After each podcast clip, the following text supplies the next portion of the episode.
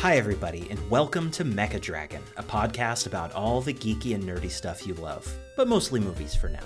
Brought to you by Captain Geek and the Dark Nerd. I'm your captain, Will. And I'm your nerd, Jess. Today, we're talking about Once Upon a Time in Hollywood, Quentin Tarantino's latest film, and uh, I believe his uh, biggest box office opening ever. So, uh, we are excited to talk about this movie. And we also have with us today, once again, from ScreenHub Entertainment, Eric Hanson. Welcome, Eric. Happy to be here. Excellent. Yeah, nice to have you again, Eric. We're Yeah. gonna have some fun this time. Oh Yeah. yeah. Oh yeah. Oh yeah. This this movie is easily my favorite film of the year, so I'm going to be very talkative this this episode. Excellent, excellent. good, That's what we want. So, I thought we would just start out and talk just really briefly in a n- totally non spoilery way about the movie. Not for very long, but just to give people who may be listening to this and, you know, considering whether they want to go see it at this point, just to give them a kind of a non spoilery rundown, just really briefly, like I said, and then we'll just move on to really get into the meat of it and have fun with this uh, discussion. So, I'll just start by saying, you know, this is one of those movies that, uh, one of those uncommon movies that the more time that goes on, the more I've actually been thinking about this movie. Right. What do you have uh, for some uh, non spoilery thoughts, Eric? All right. Well, like most Tarantino movies, this movie has kind of an anthology setup. It's basically several short films, but they're structured together to make a full story. So basically, what the film does is it compares and contrasts the uh, life of a Hollywood superstar with the life of a Hollywood working stiff. Uh, the movie cuts back and forth between Leonard- Leonardo DiCaprio's character of Rick Dalton as he's struggling to get his career back on track, starring in a television show, and his stuntman, uh, Cliff Booth, as he basically runs, you know, errands around LA and lives uh, seemingly mundane life. And it all kind of builds up to the night of the notorious, you know, uh, Tate murders, which were orchestrated by the Charles Manson family, and that's what that's what ends the film. It's basically, you know, kind of portrayed as the end of the classic Hollywood era, of which Tarantino was a big admirer of films like from the 50s and 60s. So that's basically the film in a nutshell. It's these two men's lives intertwined, and it all builds up to that night. Yeah, that's a, that's a great little uh, overview. Uh, Little Jess, synopsis. Jess, what what uh what non spoilery thoughts do you have uh, about this movie? As far as Quentin, Tar- uh, Quentin, as far as Quentin Tarantino movies, they all they're all kind of like their own acquired taste, you know. And this one is, I think, even further down that line of an acquired taste. The story of which there is very little, you know, in this movie. It's just it's just strange how all the character arcs, you know, seem to not really go anywhere. You know what I mean? But uh, as far as the acting and you know the the storyline keeping you engaged, and there's a couple scenes that really, you know, get you amped up, and there's one scene that's it's like so suspenseful, and we'll get to that in the uh, spoiler review. Spoilery uh, review. Yeah, there's just uh, so many things I was expecting out of this movie, and I didn't exactly see them the way I thought I would. And it's kind of like you mentioned. Now, be, is how- that because of your expectations in terms of Tarantino movies in particular? Is, is that kind of what you're Um, saying? I didn't. I didn't really research this movie at all before I went into it. Um, but you know, there was just the mention of the Sharon Tate murders, and you know, Tarantino said this is going to be in the part of the end part of the '60s, and it's going to revolve kind of around Hollywood during the time of the Tate murders. So I was expecting to see that, and Mhm. what I saw was not exactly little- how I expected. A little Yeah. unexpected, perhaps. But it's like you said, the more you think about it after seeing it, the more there is to think about, and it's it's really I I agree. It's probably one of my favorite movies of the year. Not sure how I Yeah. rate it among all the uh, Tarantino movies. Yeah, I But gotta if you're agree. a fan of is Tarantino, Mhm. if you're a fan of Tarantino, especially like his Jackie Brown, And if you can get into that, you'll probably get into this. Well, look, we can save the meat of, of what I'm about to say for uh, later in the discussion, but I'm going to have to disagree with you about the character arcs not going anywhere. Um, at least in uh, at least in the case of Rick Dalton, at the very least. Um, in any case, I have to agree with you guys that this is. I don't know if it's my favorite movie of the year, but it might be. Uh, I was really, really um, enthralled by this movie, and I, I really think that Tarantino was able to capture something sublime and just like, you know, mainline it right into the celluloid. Uh, right. You know, it's it's hard for me to talk about this movie in a non-spoilery way because uh because there's a lot you know there's it's just hard. I don't know. I i don't even want to like go down that hole and try and explain why because then that's going to get into spoilers. But i yeah but so I, I would i would wrap up my comments with this movie by giving it oh man i think i gotta give it like a 9 or a 9.5 out of 10 uh, it this nice. this movie really kind of enchanted me and god i just loved it. It you know it did end up being overall i mean there's certainly some parts that are an exception to this but overall i found that it was a lot less dark than i might expect from a tarantino movie hmm, yeah on the other hand look at the subject matter i mean he's he's it's in a way it's kind of a celebration of you know that end of an era of that golden age of hollywood yeah, it's like you you mentioned. It's like the end of an era in Hollywood, and Tarantino's such a fan of Hollywood. You know, he yeah. Well, is, he grew up in L.A., and I think yeah, and this this is like his favorite time. He was about like six or seven at the time that this movie takes place in 1969, so he was right. around at that time, and uh, I think you know I think some of the sort of like nostalgia factor or just the way in which you know this uh, Hollywood at this time is is portrayed is you can kind of you can I think you can kind of see that it's that he's kind of capturing it from this uh, this you know point of view of his maybe when he was a you know when he was a younger man or maybe how he looks back on those times. Yeah, and that's one of the things one of the feelings you really get from this movie is you just kind of cuz the the story builds it's got a real slow build and you switch back and forth between the characters and you kind of get just that feeling of nostalgia just from watching the movies. Another one of the really cool things this movie does, especially, you know, for someone like me who's really familiar with the era of Hollywood that this film is trying to capture, there are so many little nods and allusions and Easter eggs that you wouldn't otherwise get. Like there are scenes when Rick Dalton is acting in TV shows, and we see the scenes of him in those TV shows. And the thing mm-hmm. is, those were real shows that they digitally imposed yeah. him into, to, and it kind of mm-hmm. adds a certain credibility to the events we're witnessing. And then there's other actors that are portrayed in the film, like Bruce Lee, uh, Steve McQueen, both of which mm-hmm. Have always been, you know, have always been huge favorites of mine. Uh, Al Pacino plays a real life Hollywood producer.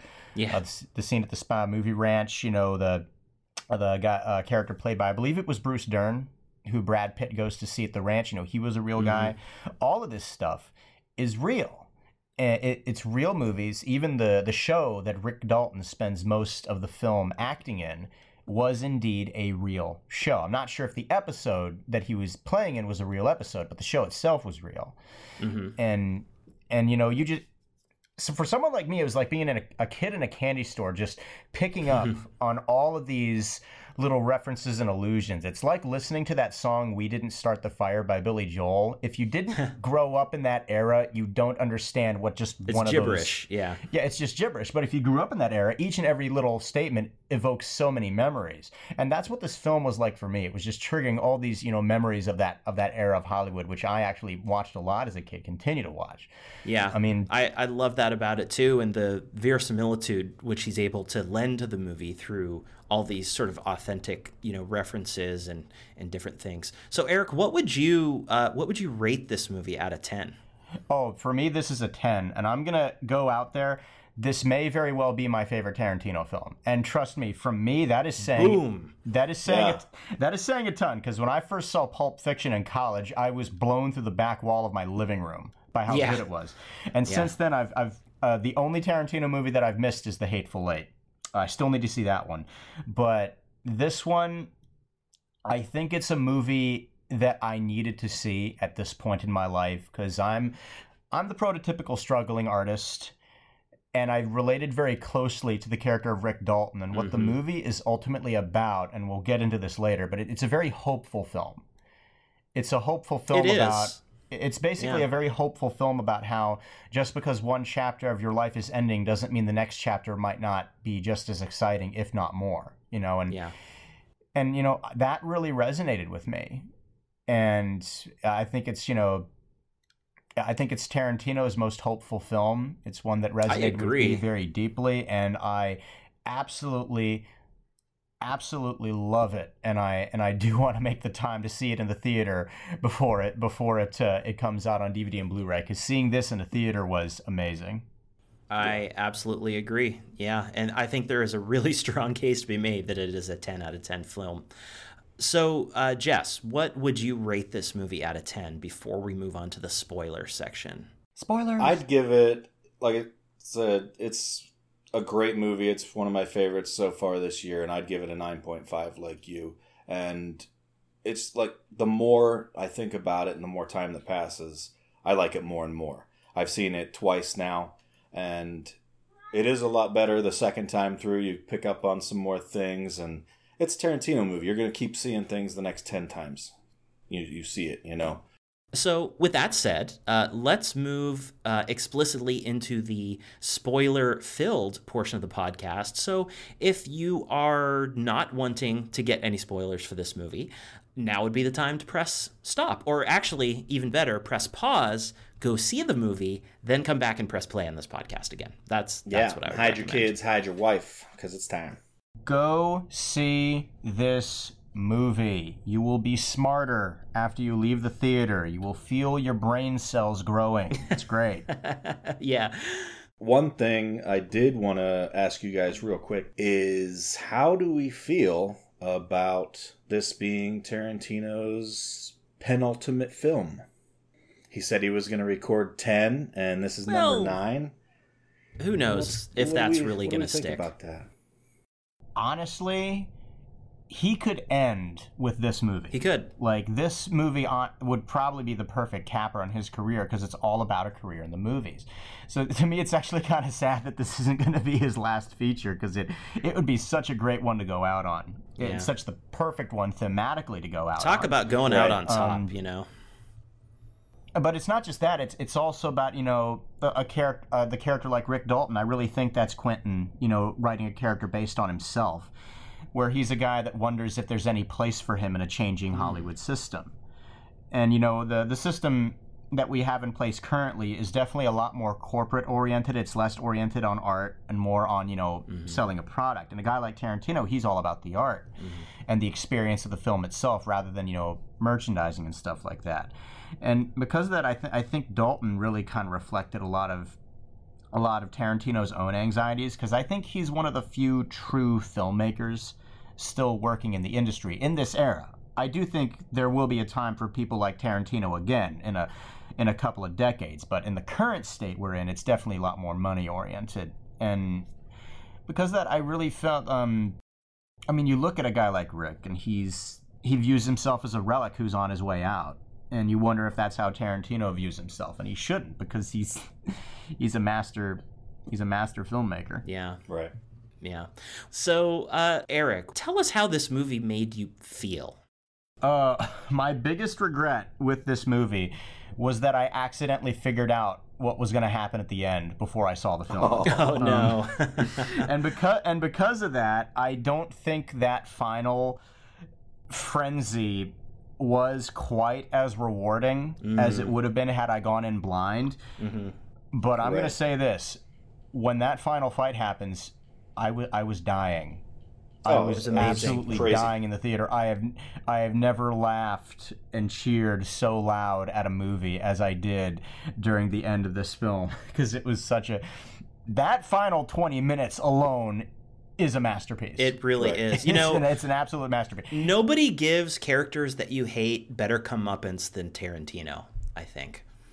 Oh yeah, oh yeah, and and I think I think in this one he actually does a better job than he did with um, with old Adolf and Goebbels in Inglourious Basterds because the sheer amount of overkill that it, well spoiler alert. I mean, if you're listening to the podcast, okay, the Manson family gets massacred in this movie. They they break into Rick Dalton's house and you know pick a fight with Rick Dalton and Cliff Booth, and they get completely destroyed. And it is, it is beautiful. It is Whereas in absolutely the actual history of events, now those members of the Manson family did in 1969 go to that area, but they actually didn't go into a Rick Dalton's house since, uh, They kept going up the drive. yeah, they just went up the drive to uh, the Polanski house and they killed Sharon Tate and the other people that were there, right? And Sharon Tate was, just like in the movie, like eight and a half months pregnant at the time. And so this was one of the more, you know, grisly murders from the Manson family that was in the news back then.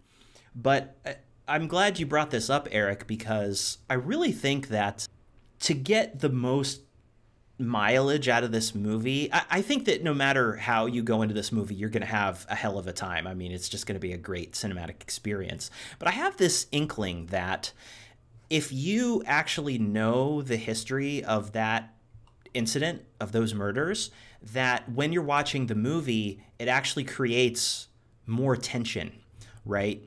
Because Oh, Oh, it absolutely does. right. It Like, well, it absolutely does. Like like the scene, like the scene when um when uh, Cliff Booth goes to the Spahn Movie Ranch. Like that's uh, that's straight out of Midsummer. Or the Mm-hmm. Yeah. Wicker Man. It's terrifying. It's a Yeah. Very scary sequence, and it is scary until the end of the scene when he beats up the guy that stabbed his tire. And incidentally, Yeah. The, the the guy he he beats up in that scene was another rather notorious member of the family who didn't participate in the Tate murders. He participated in the in the later LaBianca murders. Mm-hmm. And he's also which, the uh, only Manson one of the Manson ordered. family to ever get out of prison. He he got out on parole at some point after he was in prison Yeah. for a long time. But yeah, I just think that, you know, when I mentioned before that Tarantino has created something sublime in this movie, you know, all those scenes with Sharon Tate, with Margot Robbie as Sharon Tate, you know, when she's just sort of like living her best life in Hollywood, where she's sort of this up and coming talent and she's at the, you know, at the party at the Playboy Mansion and she goes into the movie theater and, you know, remi- it tells him Steve that. McQueen uh, is. Oh, right yeah. where Steve McQueen is. Yeah, but the thing is, that whole time that she's living this like ideal, like just wonderful life, and she's so happy, you're thinking, oh my god. This is 1969. This is, you know, I, I, I like, I feel what's coming. So there was this little tiny ball of dread in the pit of my stomach that was just growing throughout the movie. But at the same time, that didn't diminish just the the sublimity. I keep using this word, just the the magic. I like making up words too. it's it's not made up. Um, of these times, I found that to be a really effective part of the film going experience for me watching it, and then of course that added to my enjoyment of that final fight scene where the Manson family just gets their asses handed to them. So what, what do you think about that? Did that did you have a, a I know you said you kind of learned what the end was going to be before this, but did you, you know, what do you think about those comments? Oh, I mean, I think um, I think it sums it up very well. I, I honestly, one of the reasons I think it would have been more effective for me had I not known the ending is because I also would have had that tension, which I unfortunately didn't have, because I knew how it was going to turn out. And uh, one of the things I love about this film is how it tries to define Sharon Tate as her own person. Like it tries to separate her as much as possible from, From the legacy of you know, yeah, from the legacy of the Manson Yeah. murders or Polanski. Yeah, and then basically what she is in this movie is she's not just a character; she's a symbol. Yes. she's a symbol of the Hollywood, you know, the Hollywood ideal of somebody who is Right. watching their dreams come true. She is living every young actor's fantasy in this movie, and because of that we really we really like her. And I think that she doesn't interact too much with uh, uh, Dalton or Booth until the very end of the movie is kind of the point because she represents Yeah. the dream that both of them are chasing. Yeah. So of course they're not going to meet her until the end when they finally re-achieve that status that they're that they're looking for. Absolutely. Yeah, I don't think uh, her and Booth even looked at each other. I don't even think they she ever saw Cliff Booth. No, it was always there. She was always kind of in the background, where you know maybe they hear the music she's playing, you know, next door or right. something like that. Yeah. He climbs up the roof to do the peeping tom thing into her vid- into her window, and yeah, she's the princess in the castle on the hill. That that's who she is. Right. Yeah, interesting. I love that analogy because it's a fantasy. This movie is a fairy tale version of Hollywood, but that's why it's so brilliant. Yeah. Yeah, and it's it's like it's like you said, Will. You know, uh, it shows uh, Sharon Tate basically living her best life, and as the movie goes, you you do get that sense of dread of what's happening, and then the third act when Cliff has Brandy, his pit bull, at the vet. You know, it says 5:30 p.m. on the that day, the day that sh- the Sharon Tate murders went down. Oh yeah, and that's countdown. when you start getting ripped, ramped up into it. It's like, oh boy, here it comes, and just goes kind of through the scenes of everybody's day and what they're doing, and you see the Manson family coming up the drive, and you just start getting tense in your seat and you start getting the chills. Like, oh boy, hold on, it's coming. yeah. So, Jess, what would you say was the part of this movie that affected you the most deeply? Um, or what did you love the most about it? Maybe basically all the scenes with Sharon Tate were, you know, very nostalgic and they kind of brought a, a happiness and a peace because she was just, uh, like you both said, she was just living the dream. And it, it kind of brought that feeling to you. It's like, this is the perfect way for her to spend her last day here on the planet, as far as we know. But it, it does just give that that mm-hmm. feeling of calm and sublimity and I think it's important that she, when she was, you know, living her best life, if that's how we're kind of referring to it, that you never once, or at least I never once, got this sense of like, because sometimes, for whatever reason, maybe the character's arrogant, or they're not grateful for what they have, or the way that they deal with other characters, for example, or maybe they have a dysfunctional relationship with close people. Whatever it is, I can I can yeah. see how there could be a character in a similar situation that the audience would be made to resent or feel or like maybe they didn't deserve what they had or have some kind of negative connotation but not one for one single nanosecond during that movie did i have any of those negative feelings for the sharon tate character and you know granted right. in real life she was supposed to be this wonderful you know charming person and so it seems to be true to that true to you know historical fact in that sense. But uh, I, I, thought that was just really interesting the way he was able to uh, pull that off and bring us into yeah, this sort of others... fairy tale realm Absolutely. Absolutely. Yeah, and the other scene that really had that uh, suspense that you get towards the end of the movie was when Cliff Booth goes to Spahn Ranch and meets what was the girl's name that he picked up? Was it Pussycat or something. Pussycat. She yeah. she's based on a couple different uh, Manson family members, I think. Right. Yeah, like like I don't think there was an actual person named Pussycat. Yeah, I don't know. But they get to the Spahn Ranch, and he's like, "Oh, does George still live here?" And that's when there's like a switch flipped. You basically see everyone in the Manson's family's demeanor just changes right in that instant. They all just get real guarded and you know, anytime he's walking around on the on the ranch, they have the the rest of the people inside the house, and they're like watching him. He's he's walking over there. He's the Tex is talking to him. He seems cool. Now he's walking towards the house, and then everyone starts freaking out, and that just is a suspense building. Well, that whole sequence is so building. so tense, you know. And oh, yeah. if you know if you know anything about the Manson family and this time period, you know, the whole time that he's giving her that ride in the car, you're like, "Don't do it, man. She's yeah. she's luring you in. This is this is bad news." Yeah, and that was one of the scenes that kind of all that suspense and then it like fizzles out like someone was filling a balloon with suspense, suspense, suspense, and then they lost the balloon. It goes because it ended on nothing. I don't know. You know. I, I didn't feel that way because even though he left, you know, got, he got the guy to change his tire and he left, I, w- I ha- was left with this lingering feeling like this ain't over. You know, this right. ain't over. So I did want to get, Eric, your thoughts on the how this film compares to historical fact, right? Like the events that actually happened. In your mind, what is Tarantino saying or doing when he's making these changes, you know, in this story that portrays a lot of elements very faithfully to historical fact? What do you think about that?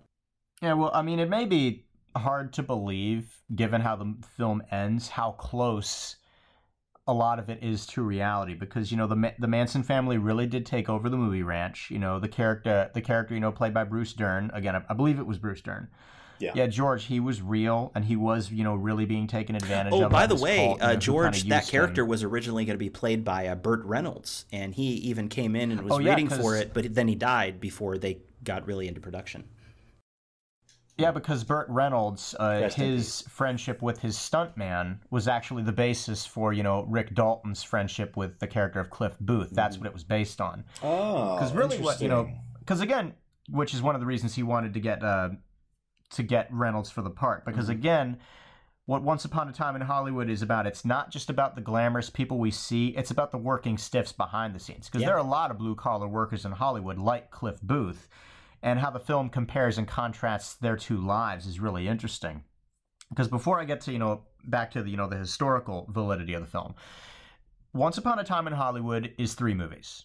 There's Rick Dalton's movie, which, you know, is the kind of artificial, in front of the camera, starlight view of Hollywood. And, and that's the one that's more extravagant. It's a bit more fun and humorous, and there is a more unique style to it because it's switching back and forth between what's going on in the TV show that he's filming, filming and what's going on on the set. Then you have Cliff Booth's movie, which is a bit a lot more laid back. It's more grounded. It's more nitty gritty and dirty. You see the smelly underside of Hollywood, and that's where he finds the Manson cult. And then you have the third movie, which is the final, you know, half hour, which is you know the total deconstruction of the myth of the Manson family in the style of this kind of. It's basically Chinatown, if the, except if the ending of Chinatown was hilarious. I never thought of it that but way. uh, because it feels like it, it the the final 30 minutes it feels a lot like that final act of Chinatown but then it just turns it over on its head which is interesting cuz Chinatown was a film by Polanski who was married to Tate yeah. Right. yeah. but anyway on your question of you know the historical accuracy of the film the film is even when it deviates it is remarkably accurate because the scene where uh, Charles Manson, who's never who never utters his name on camera, he's in that one scene where, Where he's Dalton trying to up, find is the- up changing the antenna. Yeah. Yeah, yeah, that scene really happened, and and the and the thing is that scene is the reason this whole thing happened because the only reason Manson ordered an attack on that house was because he was pissed off that the record producer who used to live there dodged him. Yeah. So th- all the so all of this was because he was upset that he couldn't get a record deal, you know, and it, it's really you know pitiful when you get down to it. Oh yeah. Uh, but but a number of the other things, like uh, for example, Dalton, you know, him starring on a real show, him having a cameo on a on a real episode of FBI, even though they digitally altered him, or uh, digitally altered the footage to incorporate him. Or Mhm. perha- one of my favorite parts of the film was when he fantasizes about being in The Great Escape, which was amazing. Oh yeah. where they where they switched they switched Steve McQueen out with him, and the footage was seamless. Um, Right. but the reason I think, because I'm, I'm rambling a bit, so I apologize about that. No, but the reason I think Tarantino, you know, tries to stick close to reality is so he can subvert it that much more. Mm. Because I think, you know, him sticking close to reality helps him deconstruct the Manson family that much more.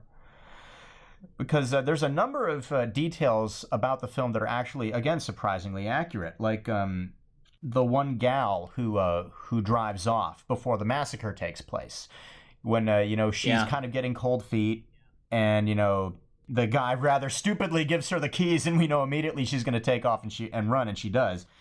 That girl was actually based on a real life Manson family member named Linda Kasabian, who mm-hmm. was present at the Tate murders, but unlike everyone else there, she was horrified by what was going on. Yeah, she didn't participate. Del- and she even tried to stop it. She lied and told them that there was a car coming to try and get them to stop. And she even, at one point, did run to the car and was considering leaving to get help, but she was worried if she did that her daughter, who was at the ranch, would be killed. And she later testified against the family at the trial and uh, was instrumental in getting them convicted. And because she was the only member there who, you know, felt any remorse for what happened, you know, the movie decides to spare her. Right. And it lets her off the hook. And that and that actress, by the way, is uh, Maya Hawke, uh, who's the daughter of uh, Ethan Hawke and Uma Thurman, and who was also in Stranger Things season three. Just a little tidbit for yep. you. Stranger Things three. She played. She plays Robin. Mm-hmm. But uh, another one of my favorite parts. Another one of my favorite parts is, uh, and and this is a, a moment where I think it kind of really. It's the most uh, obvious example, I think, of the Manson family myth being deconstructed, apart from the fact that they all get horribly mutilated. But it's when um, it's when Tex Watson, and that was his real name, Tex Watson. Hmm. When uh, Pitt asks him what his name was, and he says, "I'm the devil, and I'm here to do the devil's yeah. business." And Yeah. Watson actually did say that during the home invasion, during the Tate murders. And it's it's been quoted numerous times in you know film and literature. Rob Zombie even had um, had a character quote it almost verbatim in The Devil's Rejects. Right. And uh, you know, kind of people build it up as this very chilling moment. And Cliff Booth hears it. He says, "That's stupid. Mhm. That is stupid." You know, and, and when you really think of, and when you really think about it, you really think about it. It's like, yeah, it is kind of stupid, isn't it? There's Yeah. nothing chilling about it. It's, it's and dumb. I, I love dumb. how when I was in the movie theater and that part came, I, you know, the he's on the gurney and the paramet or the police are asking him for his report, and they're and they're like, he, he said, "I'm the the devil, and uh, I'm here to do some devil shit." And, the, Yeah. and the and the theater laughs. That that got a big laugh in the movie theater, and I think that that's kind of what Tarantino's going for, and like that's the successful deconstruction of that infamous line, right? Where he really, tur- I, I just love how he takes these people and he, he turns it upside down and really humiliates them and shows, you know, what fuck ups they are. Um, so I, I got a lot of uh, enjoyment out of that. I guess there's a component of like sh- uh, Schadenfreude there, you know, um, even though it's in a fictional movie. Right. Yeah, Jess, uh, how did that final fight sequence strike you, and, and what really jumped out at, at you about it, and how did that affect your whole you know experience of the movie? Well, I think uh, a lot of the comedic effect was brought into that scene by the fact that uh, Pussycat earlier in the movie uh, sold Cliff Booth a cigarette that was dipped in acid or LSD. I don't think that was Pussycat though. That was a different. That was a different character. Are you sure? Okay. Yeah. I ended up making the same mistake too initially, but yeah, yeah. Uh, Will is right. Uh, the character who gives you know Booth the the cigarette is named Pussycat in the film, whereas the character who attacks him uh, in the house uh, that is a character uh, named that's uh, Susan Atkins, Right. and uh, her nickname was Sadie, not Pussycat. So Okay. it is two different characters portrayed in the film by two different actresses, but they do look the same. They do look similar because they kind of got the, you know, the kind of long black. They got the hair. Right. hippie thing going on, you know. Yeah. Yeah. Yeah. Yeah. But anyway, he gets this uh, acid dipped cigarette from the girl, and he saved it at uh, Dalton's house. And he decided, you know, after they had just gotten back from their trip to Rome and whatnot, I'm not sure exactly how far, how much later that was from their return. It was like six months. But, I think uh, it said it was like six months later. Yeah. Okay. But yeah, they were just uh, hanging out and they all went out to the bar to have drinks and stuff and, you know, just be two guys together and ended up at home. And uh, Booth is like, you know what? I think, uh, It's time. I think, Yeah. I think this is the time to uh, have this cigarette. So he takes Brandy for a walk, the dog, and he lights this acid dipped cigarette and he walks down the street just as the Manson family is coming up. Mhm. And uh, they're doing their whole thing with uh, Dalton. He's trying to make a margarita. And he basically saves Sharon Tate's life by getting pissed off because they have a noisy car. So he goes out and Right. screams at the people. And their plan was originally go up the hill, which would end up ending in the Tate murders. And instead, they decide after they realize Dalton is he played Big the mistake. character. What I love about the the whole name. thing with the acid cigarette and them being like so incredibly drunk that night is that like So Cliff Booth, even though he's high out of his mind and and at least somewhat drunk by the point that the uh, the Manson family comes into the house, like he still kicks their asses so hard. Oh yeah. you know. Yeah, and he he doesn't he doesn't believe it or understand what's going on at first. He's like, "Are you real?" And like the guy holds his his gun up to him. Uh, Tex holds his gun out, and then you know he puts his hand his his hand out with a little finger gun. He's like pew pew. And I was like, oh, he's gonna get shot there. And then you can see Brandy, the dog, on the couch. She's getting agitated, but Cliff just puts his he has a little hand signal for her to keep her mm-hmm. calm.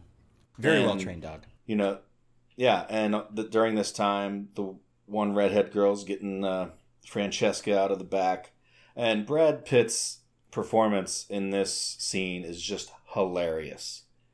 You know, he's just funny, funny, funny the way he's reacting to the people.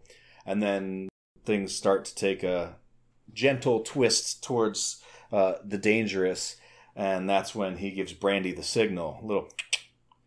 And Brandy jumps oh, yeah. off the couch and just attacks uh, Tex. And by the way, I would love to give Brandy uh, credit as the most awesome dog since the Beast from The Hills Have Eyes. Oh yeah.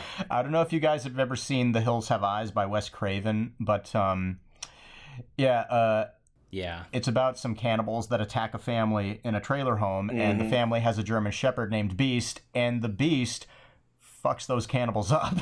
yeah, I haven't and, seen uh, that in a long yeah, time. Yeah, I got the Blu-ray. It's great, but yeah, I mean, Brandy yeah, she um, she takes a good bite out of both Tex Watson and Susan Atkins. She tears them to shreds. Oh, it's, and it's, it's uh, the most brutal scene I've you know watched in a film for probably ever. I mean, it's once he hears that thus begins like 5 minutes of just total brutality. I was surprised that it only lasted five minutes because watching it in the theater, it felt more like ten. Oh, it just it went did. on and oh, on. Oh yeah, like and it's the, like the like dog, the scene when he's the dog latches on to Tex, and everyone's like, "Oh!" And then the the black haired girl, Sadie, I think, uh, starts running at him, and uh, Cliff's holding that can of dog food. It's I think the label on the dog food says "good food for bad dogs." It's Wolf's Tooth uh, dog food, I believe. Yeah, yeah. And he takes this can. It's like a large, largish can that you'd get uh, tomatoes in or something and he just throws it at this girl from like six feet away. It connects solidly with her face, just shatters her nose and everything, and she goes down. And then I think that's the moment. That moment when the can hit Susan Atkins in the face, that's when the theater I was in, everybody just started laughing and mm-hmm. they didn't stop. Yeah, it was like when the dog bit. When the dog bit, it was a wince, but once that can hit her face, that we were all on the floor. It was wonderful. Oh yeah, once once the can the can was the laughs, but then after that it was just every seven seconds another ooh ooh ooh like like when the red, the dog he switches Brandy over from Tex to Sadie, and then the redheaded girl comes out and she tackles Brad or uh, Cliff Booth, and she accidentally stabs him like in in his hip in the side of his his waist there and they both look at it and he like touches it he's still tripping balls at this point yeah you know yeah. and he's just like tink tink tink and then he just grabs her and smashes her face off of every into horizontal everything. and vertical yeah. surface everywhere. It's like the phone hanging on the pole there in the kitchen. Smash! You know, it's the old uh, rotary style phone with the two prongs sticking out where you hang the phone up, oh, smash, smash. Yeah. Then the marble table, and then the the hearth on the fireplace, the wall. He's like basically up and down the wall in that room, just smashing. I think this whole sequence, this whole like fight scene near the end of the movie is is great because you know it's like this infinitely enjoyable scene it, it has like everything. There's like some violence, there's humor, there's, I mean, there's real stakes going on and all this stuff. But at the same time, if the previous, you know, hour and a half of the movie or whatever it was hadn't been the way it was, this scene might not have worked. You know, um, it's really well, something. That's, that's the thing. It's it's like you said. It's so enjoyable. And only Tarantino can take a movie where three people get horrifically and brutally murdered and make it enjoyable and funny, you know, at the same time. yeah. It's great. Yeah. because the level of overkill was just uh, was just great. I, I and I know that that's one of the things that people, you know, me in particular, found so appalling about the Tate murders was the level of overkill because the Right. sheer brutality of those killings was just completely uncalled for. You know, you know, on top of you know being murdered, they were also you know so horribly mutilated because you know uh, Watson and Atkins. Atkins is actually the one who killed Sharon Tate. You know, they completely went insane. And she was pregnant. And she was like eight and a half months pregnant. Yeah, and sh- and uh, and Sharon Tate told her, told her like, please don't kill me, I'm pregnant. And Atkins, you know, rather coldly said, "Bitch, I don't care about you or your baby." And then you know, stabbed her, you know, viciously. And I think one of the reasons that Susan Atkins is treated the worst out of any of them in the movie is because of that. Like the Right. movie, Is she the one who was sitting Bro, in the the back seat who looked really young and was like, I just want to kill him, kill him? And she got like real excited. Was that her? yeah, Yeah. The black hair girl. yeah, and, and of course, and of course, she's the one who winds up in the pool. Mhm. Right. Yeah. But um, I think the level of overkill was, you know, payback, you know, for for what happened. Oh, yeah. what, uh, during the Tate murders, Yeah. and They they got what they originally did to Sharon. Well, you know, and now Yeah. that whole sequence is immortalized in the minds of, you know, millions of people. And, you know, that's how, when the topic comes up, that's the thing that a lot of people are going to think of. And I, I like to think that, you know, that tips the scales, if ever so slightly, towards justice in the world. So Right. thank you, Quentin Tarantino. The imaginary scales of karma. Well, that's the uh, that's the magic of movies. Because uh, now, before we move on, I I would like to say I think basically what Tarantino did with this film was his equivalent of a Disney movie, and I Huh. I think the bet. Let me explain. Let me explain. Yeah. what a lot what uh, Disney movies do a lot, especially during the Disney Renaissance, starting with The Little Mermaid, is they would take these fairy tales, which actually had really dark and depressing endings, Oh, like yeah. The Little Mermaid, and then they would adapt them and give them happy endings. hmm And basically, that's what Hmm. Tarantino does with this movie here. Is he takes a real life Hollywood tragedy and gives it the fair the Hollywood fairy tale ending, and it's it's Right. uh, it's really a tribute, you know, to the magic of movies, and also a good uh, tip of the hat to the people whose you know careers were cut short way too soon. You know, because there was some real talent in that house, and they did not deserve what happened to them. Yeah. Wow, that's a great. Uh, I never thought of it as his version of you know like uh, of like a Disney movie. That's really interesting. Well, on Yeah, that it is. note, you know, I, I think we can all agree that that's going to go down in history as one of the most iconic scenes uh, in film history. So let's. I, I want to talk about the character of Rick Dalton a little bit. Um, Ooh, and one of Rick the yeah, and, Dalton. and there's a lot to be said about it, of course, but I'll just start with this. Uh, you know, there's that scene where he's he's got the guest role on I think it was Lancer, uh, the show Lancer, Mm, yeah. and he's and Yeah. and for the first time in his career, they're changing his look. You know, Tarantino and uh, DiCaprio have talked about how this character is like, you know, he always in every movie that he was in and every show that he was in, he was sort of this like classy guy with the pompadour hair, you know, running the comb through it. And he'd never been on a job where they wanted him to change his look before because, you know, previous to that, every role that he played, he was, you know, kind of that like macho man, leading man, you know, sort of thing from, you know, the 50s Yeah, he always and 60s. played the same like person. He always played the Yeah. same personality. Never had any. Flavor. So now he's Like, being pushed, and then there's you know he was hung over that day, right? Because he's got his head in the in the ice and everything when the director comes in. But the moment that I'm talking about is after he he flubs up his lines, right, and he's back in his oh, trailer. And he's he goes through that whole tirade like against himself. Where he's like, "So stupid! You embarrassed yourself in front of all those people." And he's like shaking blah, blah, and blah, like blah, blah, blah, blah. Pacing and going back and forth and just kind of like really sort of wallowing in this like humiliation and feeling like he's you know really fucked up. And of course he's already self-conscious about the fact that he feels washed up. Well speaking as a creative person who's also a writer and you know uh, I, I even used to act back in the day this was a very relatable moment for me And I feel like anybody that's that's an artist, uh, you know, any type of artist, you know, involved in creative endeavors, I feel like so many of us have those moments, whether or not we're literally screaming out loud at ourselves or not, right? At some point, Oh, we've all kind of go through that. Well, I'm not saying I haven't. I'm just saying, I'm just saying that that may, it may not have manifested that exact way for every single person, but I think that there's a huge nugget of truth in that. That was a really, I just really love his performance in that moment because I really connected with it, and uh, it just.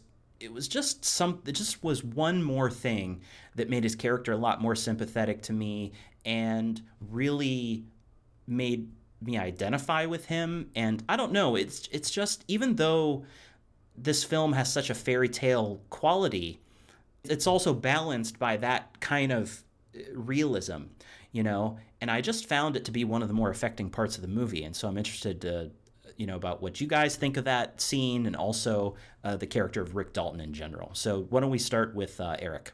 Well, again, you know, as I said before, this movie is three movies, and the Rick Dalton film, you know, which uh, focuses on him acting on this television show and the pressures he's feeling, is is such a wonderful segment of the movie because of how seamlessly it translates between the show Rick is in and him acting. Because the movie when he's acting in those scenes the movie does not let you see that it's a set. It Right. wants you to feel like you're watching the show. Mm-hmm. Right. and you're not you're no longer watching Rick Dalton. You're watching this character. I think there was only the one moment gets- when it reversed and showed us like the, the cameras and stuff, but you're absolutely. Go ahead. it's it's when he flubs the line. Right. it's it's when he flubs the line. So the idea is the better he gets the more it pulls you in. And then suddenly this, it was such a great moment for me because during the final scene when he you know kind of has that big breakout moment I forgot that this was just a show he was acting in I Right. thought this was the movie Yeah. yeah.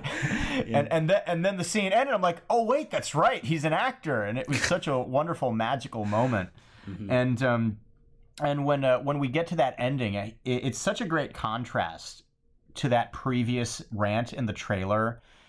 To when mm-hmm. he's at the end of the day and the actress has complimented him and he's really hit it out of the park and he's like, you know what? Maybe being a bad guy can be a lot of fun. Maybe this is a good thing to explore to try and do a different kind of acting because Rick fucking Dalton. And you that know? was actually like a really powerful performance that he ended up giving. You know, once he, Right. you know, once he got through the, you know, the the difficult moment in his trailer, and of course, you know, the little girl gives him that great compliment. And on one hand, it's kind of funny that he gets so emotional over something that this nine year old girl says to him, but on the other hand, what she said is true. Well, I mean, I don't know if it's the best acting I've ever seen in my life, but the the compliment is is well uh, earned, I think, for him. Yeah.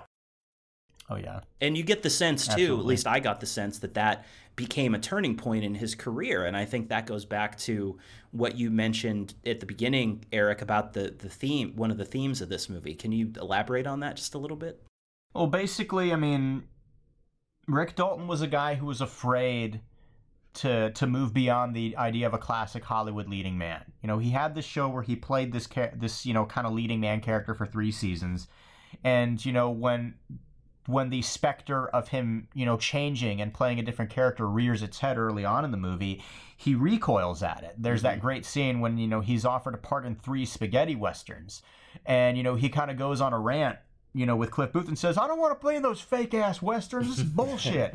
which is which is of course ironic because you know Tarantino's a huge fan of spaghetti mm-hmm. westerns. So Right. Tarantino himself disagrees with the statement of his character, and the idea is, you know, Rick is so afraid of giving up on this image, he's afraid to build a new one. And in this scene, he builds a new image and it works. And he's like, you know, maybe I ought to give these spaghetti westerns a try, see how it works out. And And it was good it's for the his start career. of a new career for him. Mhm. It, Yeah. yeah. it's the start of a new career for him. It's a new beginning. It's closing the book on one chapter of his life, but opening the book on another chapter. And that's really what I think his character is all about. It's about, you know, being willing to change and, you know, moving on with your life and, you know, climbing up in the world instead of just doing the same thing over and over again. Yeah, I, I couldn't agree more. So, Jess, what are your thoughts about Rick Dalton and uh, the scenes that we've been talking about? Yeah, basically all the Lancer scenes I thought were great. Um, when he's in the in the beginning, when he's in the trailer and he's splashing his face with the water, and then the director comes in and the director's telling him, "Oh, you gotta do this and do that," and he's all like, "Well, how are people gonna know it's Rick Dalton if I'm got all this hair and facial hair and stuff going on?" And the director's like, "I don't want them to know it's you." You know, and that's that's like you mentioned earlier. That's part of the struggle it seems clear to me at the same time it seems clear to me that this is a director who really believes in him as an actor because Oh, i think that you Exactly. could also could have played that scene and maybe rewritten some of the lines as a kind of like absurd like this is how wacky things can be in hollywood you know where you're on this Right. you know show and he's at the end of his rope and all this stuff but i i, I think that you know the way in which he played it where this director really did believe in him and he was pushing him to uh, transform Open and to transform his Yeah. career yeah was spread his wings and fly. well it's perfectly in line with with the theme that that eric just explained so anyway i just i thought i would mention that please continue Yeah, and uh, you know, then he he's on set after he gets his facial hair on. He's waiting for his uh, mustache to dry, so he goes to sit down and he or he walks down that alley and hawks up a big loogie and throws his cup in the street and then turns around. There's this little eight year old girl sitting in the chair, and she was a great actress. I don't know. I that don't was a great scene information on her. Yeah, but It he's was funny because when I was watching that scene, when I was watching that scene, I thought it was supposed to be a Natalie Wood because she would have been around that age at the time. Oh, okay. Um, is it supposed to be but meryl streep I, though I don't. It might. It might be. I'm not sure. I think I, was heard Tarantino say that in an interview. Actually, oh, that's I could be. I could be wrong, but uh, I think she is about the right age to have been, you know, that character based on her. Uh, I'm not sure. Yeah, and and she's reading a book, and he sits down, and start reading his book, and they start going into like what his book is about, and it's basically, I can't remember the exact story in the book.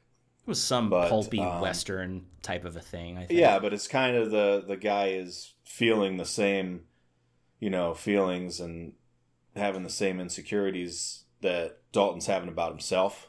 hmm and maybe there's a different way to do things.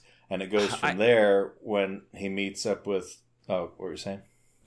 Well, I, I mean, I just was thinking as you mentioned that it's like God. Every time I see DiCaprio in a movie, I come to appreciate his acting even more because I just love Oh, yeah. that he's talking to this nine-year-old girl and she's basically the one telling him about acting. And then he's Yeah, trying to explain the the story of this book to her, and he gets so emotional because it really does hit home to him. And he has that line where he's like, "Oh, I guess guess this book is a little better than I gave it credit for." Um, yeah, yeah. She helped him realize, you know, a better way to look at the book, which makes him realize he can also use that same tactic to look at himself in a better light too. Would you would you say that this girl is like his big mentor figure in in the movie? Uh, I'm trying to think of uh, anybody else that might have sort of, you know, been uh, played that role. I would, to, I would say, yeah. I mean, it wasn't uh, Cliff Booth that did that. I They mean, I think it was her it was- and the studio exec that Al Pacino played. I, I think maybe we're probably Right. the two bigger. What do you think about that, Eric? Or is that not even a, a useful uh, filter to look at it through? No, it's actually a very good way to look at that character because she is kind of the sagely wise figure who comes in and gets it gets him going again. Like that is her function. You know that that it's a that it's you know somebody who's just getting started in the business who has a fresh perspective on things. Mhm. I think that I think that makes the scene all the more you know sweet and funny. I don't think it would have been you know as effective had it been an actor who was in his same age bracket or older. Right. Like I think the idea was it had to be someone who just got into Hollywood and is learning the ropes, but they since they're just getting into it, their perspective on it is more fresh They- and less. yeah, they haven't down. been jaded and tainted opposed to- yet. Yeah, and it, that is the beginning of his renewal as well. Yeah. Yeah, and you know she's on set. and She's like, you know, I'm a professional. I'm here to work, and you know. That is, you know, the exact opposite of Rick's Rick's attitude, where he wants to look good, but by the end of it, he's like, you know what? I'm here to work. Let's work. Let's do this thing. And they play the scene together, and it's it's great. It's one of the best parts of the movie. Yeah, and the whole scene with him and Timothy Dal or Timothy Olyphant, Timothy Dalton, where they're I at the love that he table and they was- get the mezcal, and like you said, you forgot you were watching him act in a movie in the movie. So it's like he's sitting there talking and he spits out his mezcal and then he's like staring down the floor and he's like, uh, line. and that's after the they have the camera do like this sweeping arc around the table. And one of the cool cinematography things they did in this was that scene because they used Tarantino's cameras as if they were the cameras that the director in that movie was using. So you see the camera arc around and it Mm. swirls around Timothy Olyphant and then he says line and then you see the camera go back and slowly reset you know back to the way the scene started i thought that was a cool little uh now, isn't this isn't Easter this the scene that Luke Perry was in as well? no this was before when they were still when they were in the bar um they were talking about lancer and luke perry is one of lancer's right hand Oh. men i guess Okay. but that's it was just a they ordered it was the- just a thrill seeing Luke Perry in something again because I think he passed away shortly after production uh, oh of yeah this movie. yeah he had so a I just wanted to make sure pretty to give him big a stroke and oh yeah definitely Yeah. But yeah, this was at the scene where they were talking about it, and then they get the beans, and he's talking about going after Lancer. Yeah. And then we never actually get to see him go after Lancer, but Lancer sends his men, and he holds the little girl hostage, basically. So at this point, I wanted to ask you both, and we'll start with Eric just because uh, you, you were just uh, going through some things, Jess. But Eric, what's something else that you really wanted to make sure to talk about in terms of this movie today? Well, I think um, I think it would be interesting to talk about the one scene that I have maybe a slight problem with, Mm. and it was the it was the Bruce Lee scene. Uh, basically, Oh. the context is Cliff Booth has a difficult time getting work in Hollywood because he picked a fight with Bruce Lee on the set of The Green Hornet. And this is shown in a flashback where, you know, Bruce Lee is kind of acting like a prima donna. He's very vain. He kind of like badmouths a, a, a wrestler or a boxer that Booth is a big fan of. And Booth kind of like steps up and says, nah, nah, he could kick your ass. And then they get into a sparring match and Booth throws him into the side of a car and is subsequently fired, you know, from, from the mm. shoot. Um, Hilarious think- scene, by the way. Oh, it, it's it's a very funny scene. I disagree with how Bruce Lee is portrayed in the Mm. film because by all by all accounts he was you know not like the character portrayed in the movie at all. That he was you know a very, um, very cultured, sensitive, and humble person. Not at all like the the jackass we see in the movie. At the same Yeah, time, I think was it's a great idiot. scene. I think it was a great scene in the film because it shows how dangerous Booth is because he straight up throws Right. Bruce Lee into the side of a car, and the whole movie, you know, there's that potential for ass kickage in this guy, and then it just comes exploding out at the end. Mhm. Right. Um, That that is interesting, and I was I was wondering about that scene as well. And I believe I uh, purposefully did not read a whole bunch of stuff about this movie before I went to go see it. But I did read a story about when Bruce Lee worked on The Green Hornet, where there was a scene they were supposed to film where like a, like a henchman of the bad guy or one of the bad guys actually was going to win against Bruce Lee in a fight on screen. And Bruce Lee got really mad about that, and he badgered and badgered them until they changed the scene so that it ended in a draw.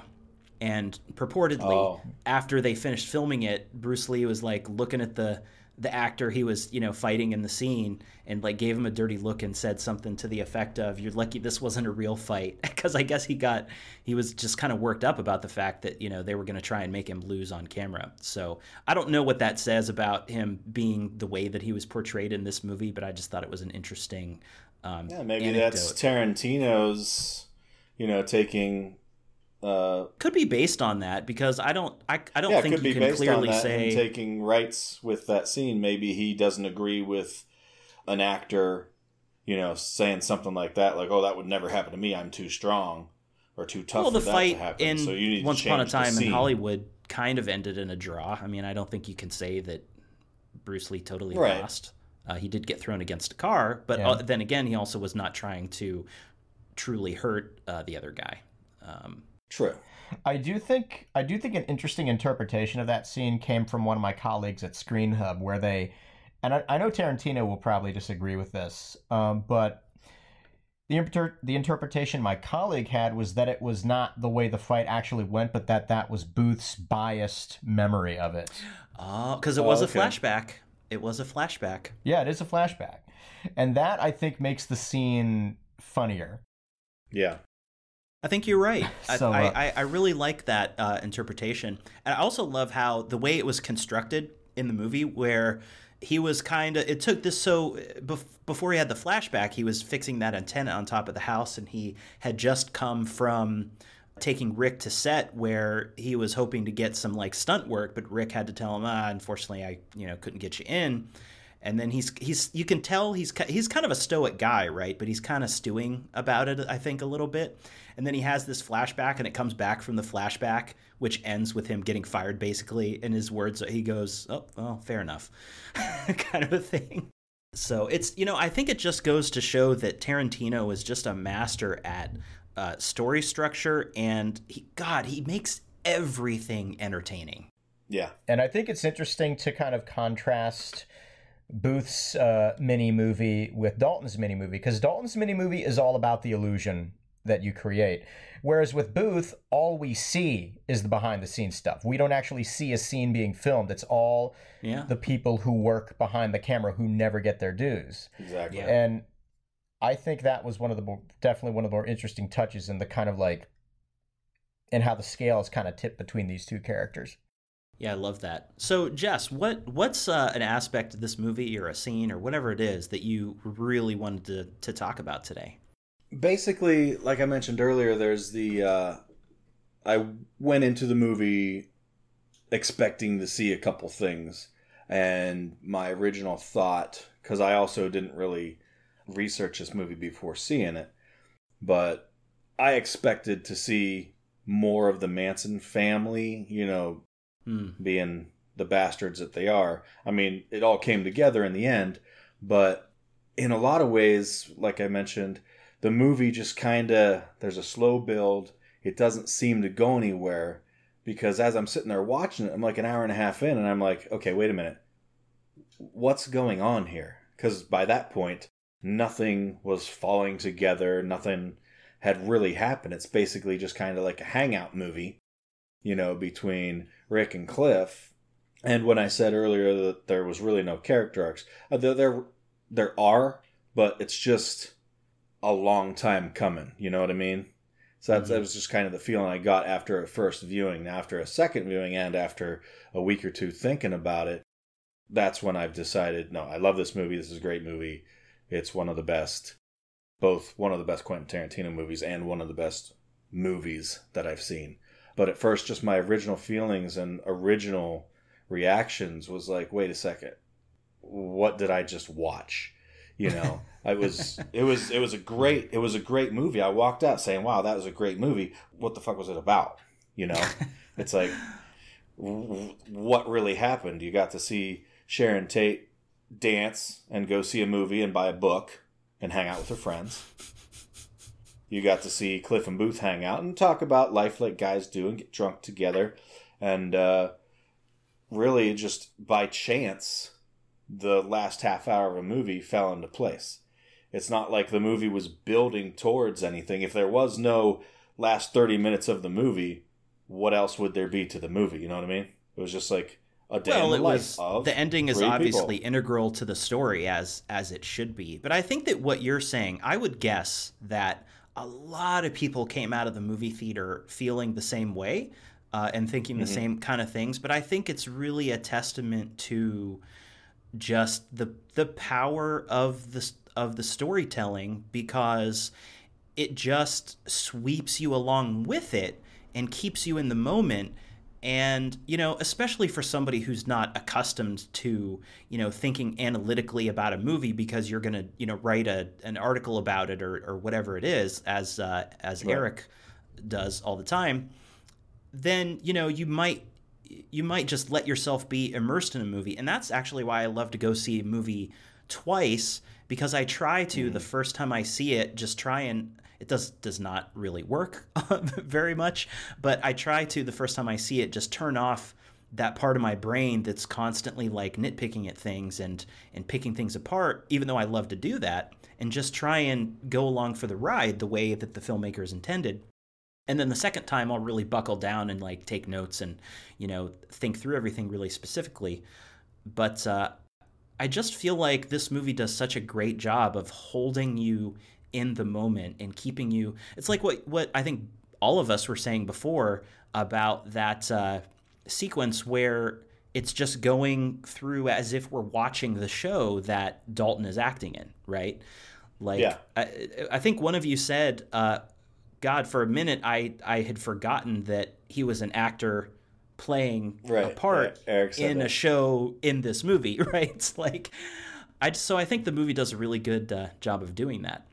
Yeah. So I the thing that I really wanted to mention, and I meant to say this right at the beginning, but I love how the movie opens.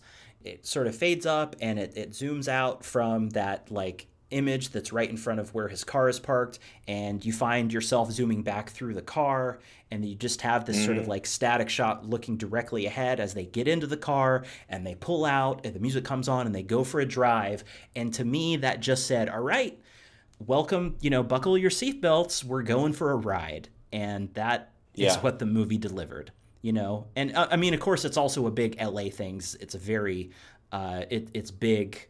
Um, the, the culture is very car oriented, right? People love their cars in LA. And uh, Eric can attest to this as well because he was out here for quite a while. But it's there's such a car culture here. I mean, I don't live in an especially ritzy like area or anything in LA, but I have seen just about every type of car known to man out here. Like, Right. like I'll be walking down the street and there's a freaking Lamborghini just like parked in front of you know the diner or whatever.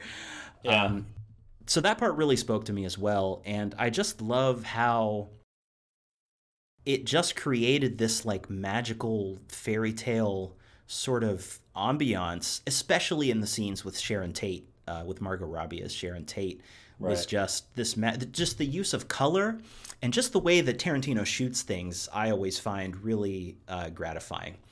What do you guys have to say about that, Jess, and then Eric? Speaking of the way Quentin Tarantino likes to shoot things, is this the part where we get into his uh, foot fetish? Or is that saved for a later episode? you can you can talk about that the boy's got you some issues. Feet. Yeah, he's always, he's Oh, always yeah. got feet showing up. He's got he's got uh, he's that guy. I think that's a Uh, I we think that's a to get into hippie thing. I think that was just one of those details he had to include because it was so emblematic of the hippies. Now I don't know whether or not the man Maybe he just has- likes hippie feet. maybe he does. You know, who's to say? He likes the patchouli. He likes the no shoes, no sandals. Yes, service. Okay, Will.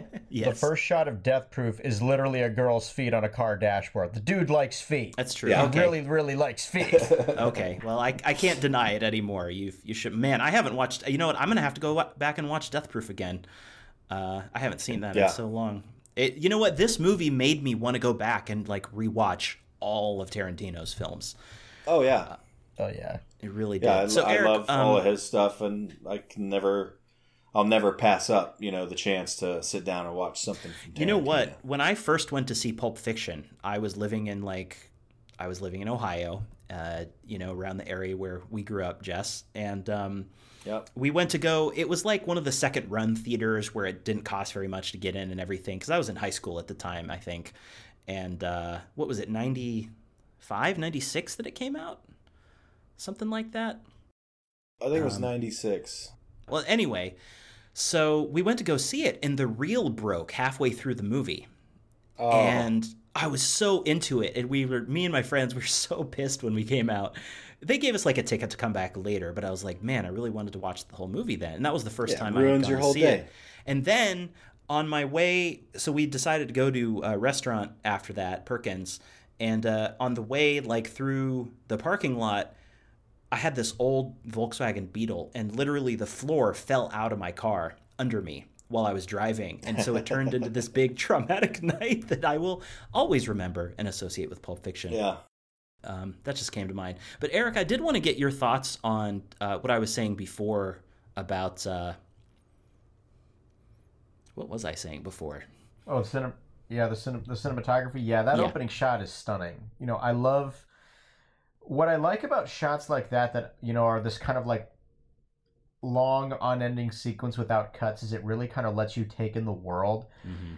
And if I'm not mistaken, that that it opens on that image that also kind of recalls, you know, the the real life tragedy that occurred because that's an actual artifact that's there in Mhm. that driveway. Mhm. I think a lot of people associate it with that tragedy, so it kind of like uses that to bookend the film before kind of introducing you to these other characters. And the shot's Yeah. gorgeous. It really lets you kind of enjoy and kind of take in the world and you know see see the scenery and you know capture the mood of the uh, the late '60s. You know, because it really does feel like the late '60s. It just kind of lets you soak it in. It's great. Yeah. Yeah, absolutely. Did anyone else uh, notice that in Rick Dalton's driveway, where he parks his car in front of what is that, an eight foot by ten foot painting or poster of himself in one of his movies? Did you? Well, that's I think that's what that we're talking about. Reminded Uh, me. Well, it reminded me of uh, The Shining with Jack Nicholson. Just his face Uh-huh. in that, in that big poster there. Can you educate us on that poster, Eric? Do you have any tidbits on that one? I I think that was real. Like I'm not I'm not exactly sure, but it looks like an actual piece of kind of like street art that Yeah. I think might be real. Now I might be I might be wrong. It might be something that's only in the movie, but I'm pretty sure the reason the movie shows that so prominently is because that's actually in that driveway.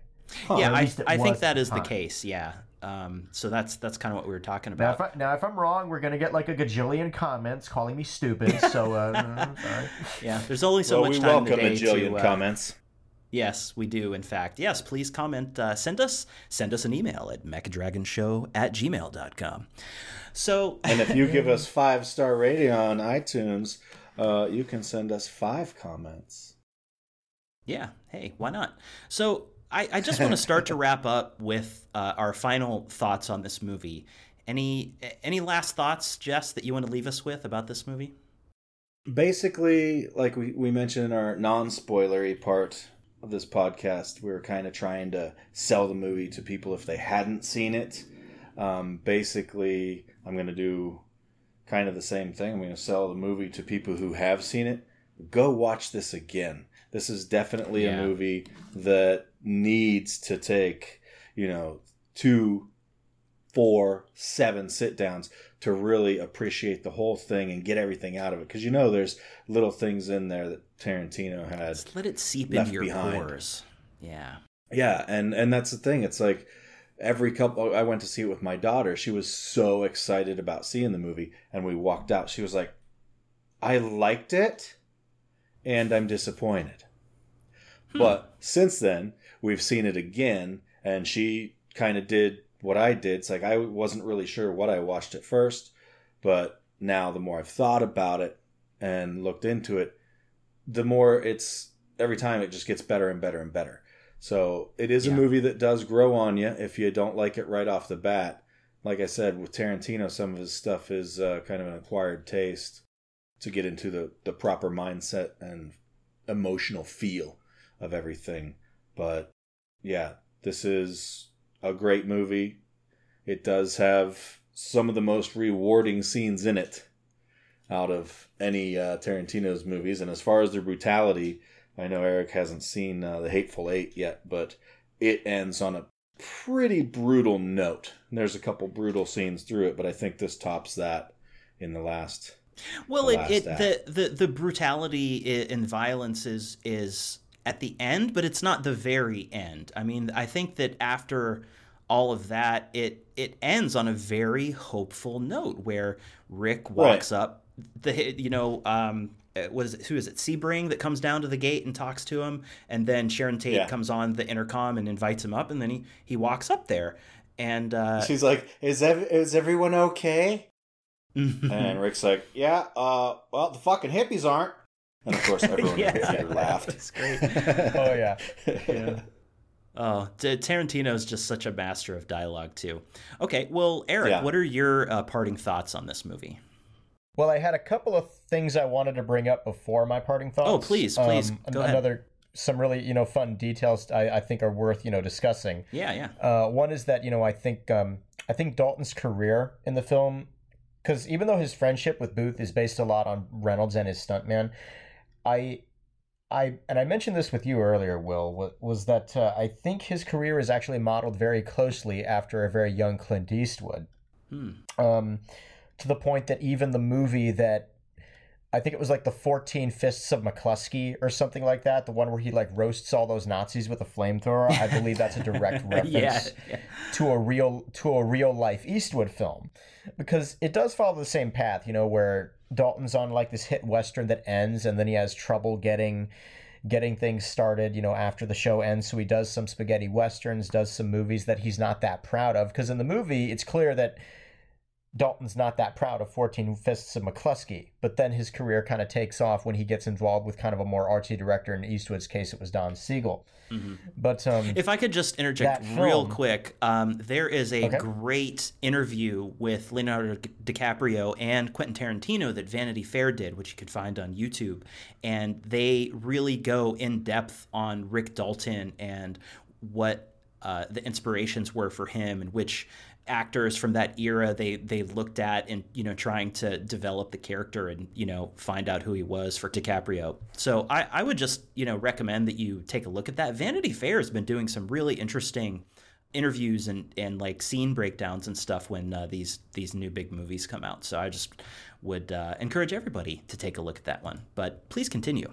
Yeah. Anyway, for those who are interested, I believe the 14 Fists of McCluskey is a dialed up version of a Clint Eastwood movie called Where Eagles Dare, which was done in 1968. So it was around the time, it would have been in the right time frame for this film as well. And it stars Clint Eastwood and Richard Burton as two, uh, as an American Ranger and an MI6 agent who get dropped behind enemy lines in Germany to rescue an American general from a Nazi castle. Hmm. It's very, um, the, la- the last half of the movie, yeah, the last half of the movie is a lot of fun because it's literally just them killing Nazis for 50 minutes. and it's amazing. it's uh, not quite as over the top as 14 Fists of McCluskey, but it, it gets there because Eastwood and Burton just slaughter pretty much the entire German army. And, and what was the title great. of that one again? it's called uh, Where Eagles Dare.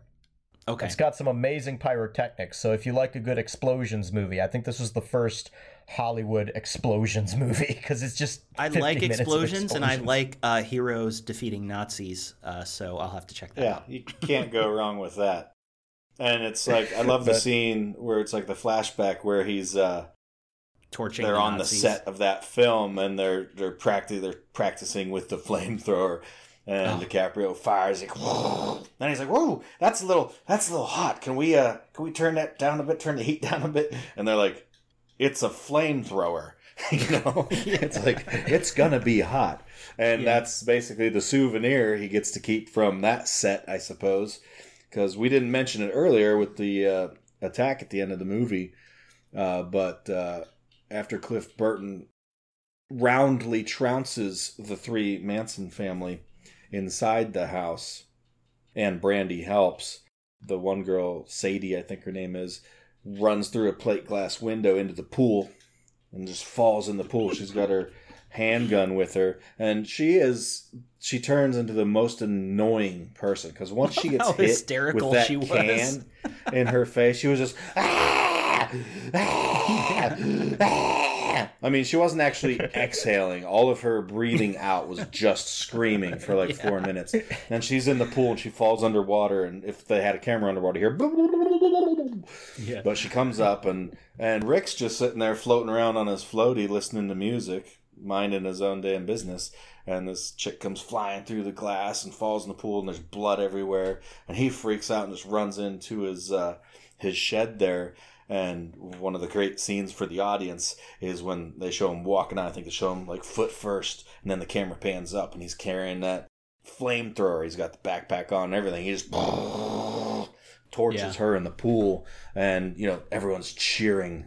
Such a great scene, and that so, was uh, pretty sweet but by the time you get to that point, it has definitely become a fairy tale because the moment is just so preposterous.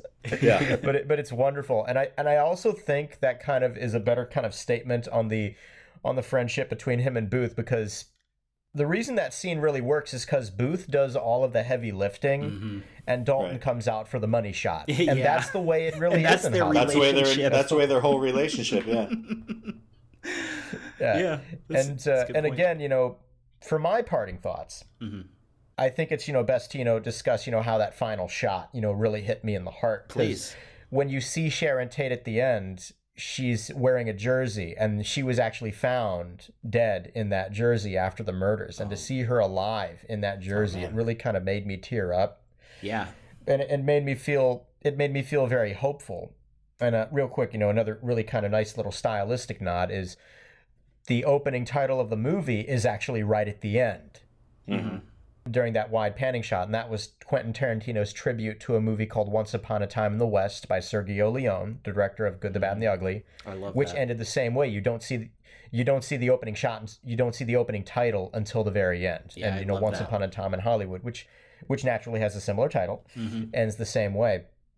But what I liked about that ending was you felt like every character in the movie got a second chance and it was about them not giving up and you know greeting the new day and seeing what it might bring. And god i as someone who was out in los angeles for three and a half years which is where i met will you know i got very depressed very jaded very stressed was not a pleasant person to be around because i really thought my dreams were going down the tubes and i was so afraid to go back to ohio and try something new but since I've moved back to Ohio, I've been much more productive. I've been much more happy.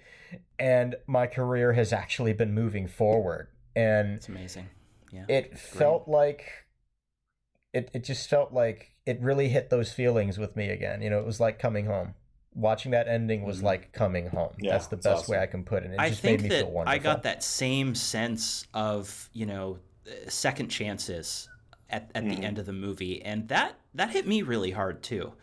You know, because everybody makes mistakes in their lives, and you know, I tend to be a person who can who can dwell on bad things that have happened in the past and let them still stress me out. But everything about this movie, you know, during the whole like first like two thirds of the movie, I'm thinking to myself, with the exception of like a couple things when you know he's at the ranch and and stuff like that, where it's like, man, this is such a uh, happy movie for Tarantino. Yeah. you know, and of course, there's uh, the the main amount of violence comes there at the end, but I think that I'm really glad that he took this approach with it, and um, you know, I I think it it was just it, it can be easy to prejudge a filmmaker's work based on what they've done in the past and of course you have all these expectations but i think that in some way tarantino kind of used these expectations that people might have about his work to emotionally charge the film as like again if you know anything about the history of what actually happened and sort of let that build as he's showing you you know how uh, sharon tate is living her life and all this stuff.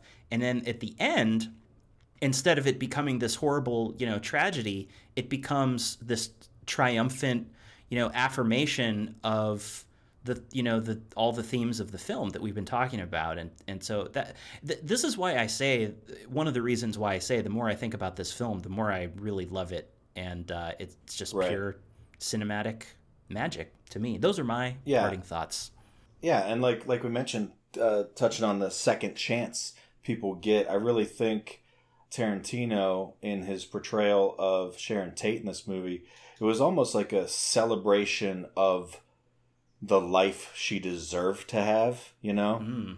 I think he wanted to give her that because if she's really as vibrant, as gentle as you know everyone says, then what happened to her? I mean, what happened to her anyway is a terrible thing.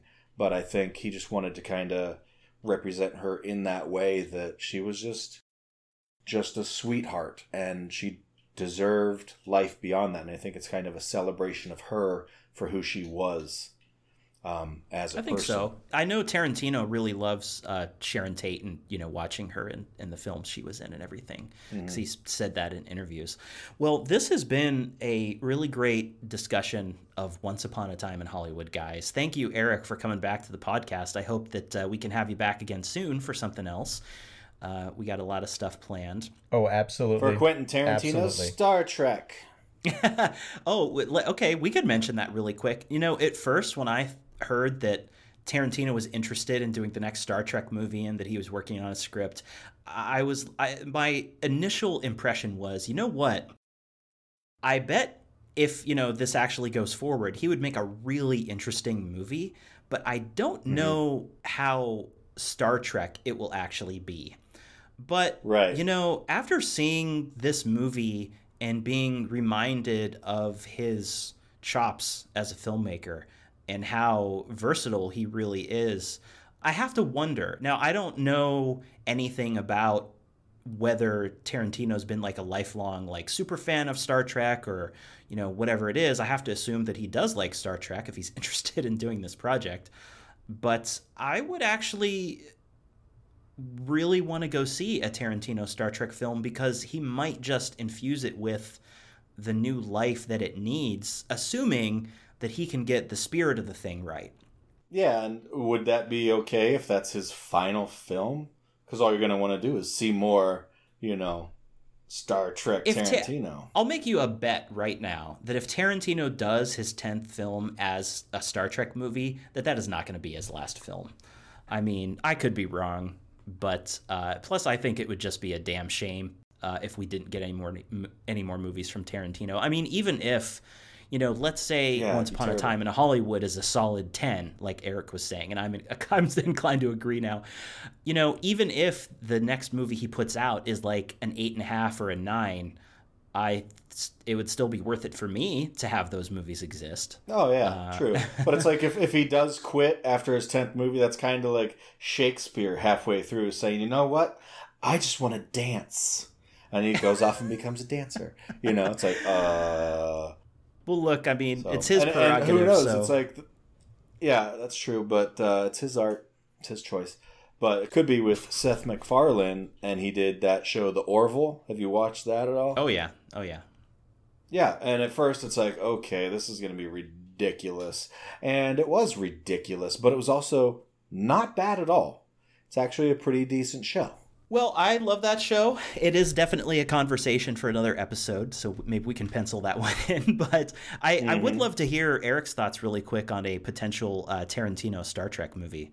Well, I think if Tarantino were to do a Star Trek movie, he would probably try and capture the spirit of the original show from the 60s, mm. which oh, yeah. Know, honestly honestly I don't Kirk. think any well, I mean, not just that, but the actual kind of feel and look of the show. Because I don't think Star Trek has ever looked like that, you know, since, you know, since the the Original. first season of yeah. uh, of Next Gen you know, since the first season of Next Gen, and then then after that, it kind of like adapted a kind of new look and feel, and that original feel was lost, which isn't necessarily a bad thing because Star Trek is still great. Mm-hmm. Well, maybe but that's what he that... was practicing on in this movie with all the scenes where they cut uh, Leonardo DiCaprio into the old movies. Maybe he was just practicing for exactly that for the Star Trek. Maybe we are going to get a 1960s, 1970s feel. That would be Trek interesting, though. All right, so Eric, are you just talking more about like the like the production design uh, and and just sort of those like oh, bold colors design yeah, the production design, the style, the cinematography. I think I think if Tarantino were to do a Star Trek movie, that's what he would do. That'd be amazing. But I'm also going to say this to yeah. to people that are apprehensive about the idea of Tarantino doing a Star Trek movie. I'm going to point out to one of my favorite episodes of Next Gen. Okay. Because there's, there's an episode where Worf, you know, finds out that there's a multiverse, and he keeps jumping back and forth between these different versions of reality, mm-hmm. where there's all these different iterations of the universe. And I'm like, just picture this as the Tarantino iteration of the Trekverse. This is like the Tarantino run multiverse.